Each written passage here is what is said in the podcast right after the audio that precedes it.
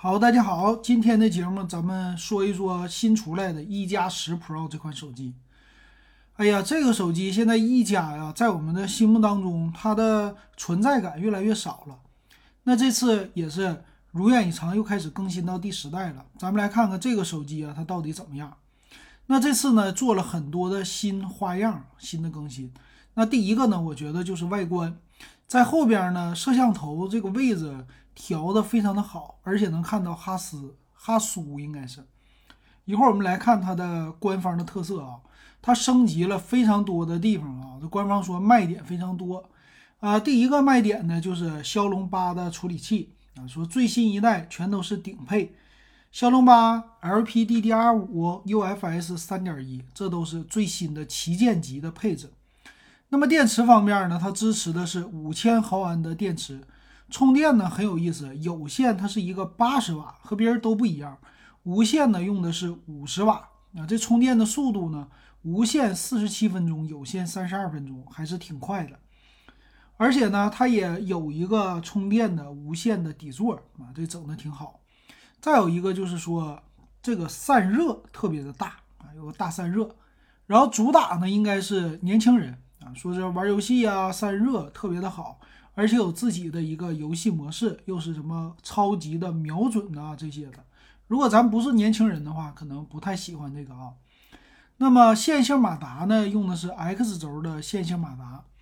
那再有呢，他说我也支持了一个赛事啊，就是电竞的赛事。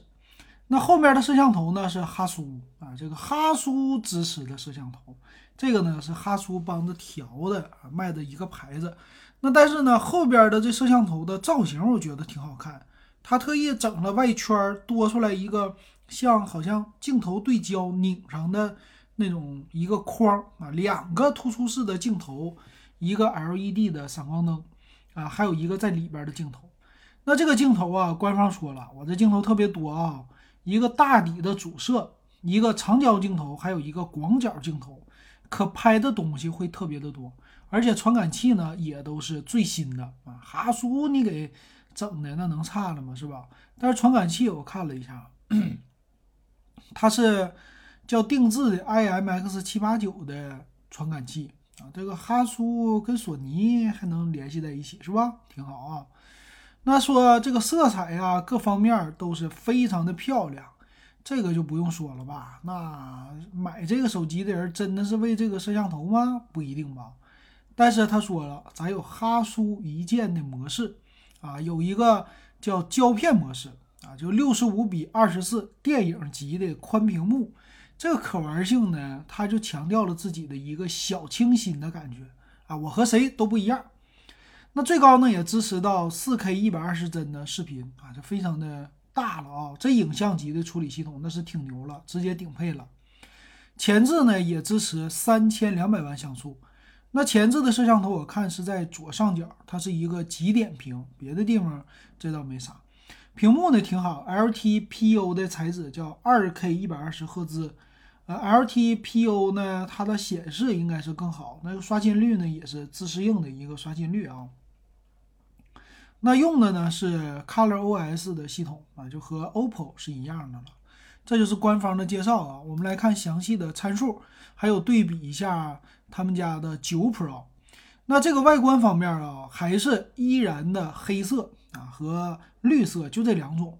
这个黑色呢，他们家非常的经典啊，配上说我们家是哈苏，哎，你配上这黑色更加的好看啊，手感应该也是更好的。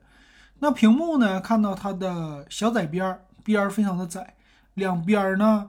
嗯，上下也是对称的啊，就喜欢手机的，或者说喜欢这种有质感的手机的用户，看一加是没毛病的。那看一下它的尺寸啊，它的厚度是八点五五毫米，重量两百克。呃，应该喜欢一加的用户呢，都知道它的手感应该是很不错，比较重啊，压手的这种感觉。所以买它的呢，对于重量应该不会有说特别的要求啊，重一点没有关系。屏幕呢，六点七英寸啊，是一个二 K 屏，三二幺六乘一四四零，这个像素的密度非常的高，但是好像和九 Pro 好像类似啊。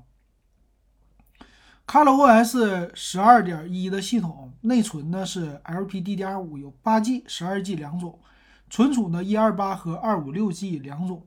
啊，它官方的组合呢有三款。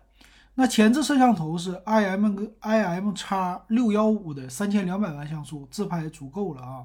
后置的摄像头呢，其中有一个叫超广角摄像头，五千万像素的是 JN 一的这个处理的感光单元，应该是哈苏的。然后广角的呢是索尼的四千八百万像素，长焦的呢是八百万像素啊，这长焦的就是一般的了嘛。那光学呢，他说有三点三倍的光学变焦。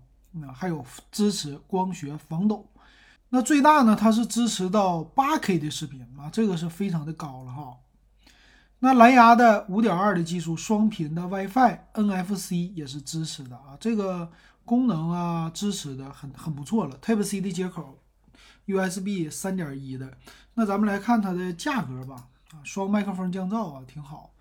价格方面呢，八加一二八 G 起步价是四千六百九十九起售，八加二五六 G 是四千九百九十九，贵了三百块钱。十二加二百五十六是五千二百九十九啊，这价格。那我们看一下和一加九 Pro 比啊，一加九 Pro 重量厚度方面，它比一加九 Pro 薄了一点点，一加九是八点七毫米，重量一加九是一百九十七克，这九 Pro。屏幕方面啊，它跟一加九 Pro 大小、屏幕分辨率没什么变化，只不过是有一个高刷，那它还是升级了。那这个一加九 Pro 呢是骁龙八八八的系统，到现在来说也是够的啊，LPDDR5，所以说就是处理器升级了，别的方面没有什么太大的升级啊。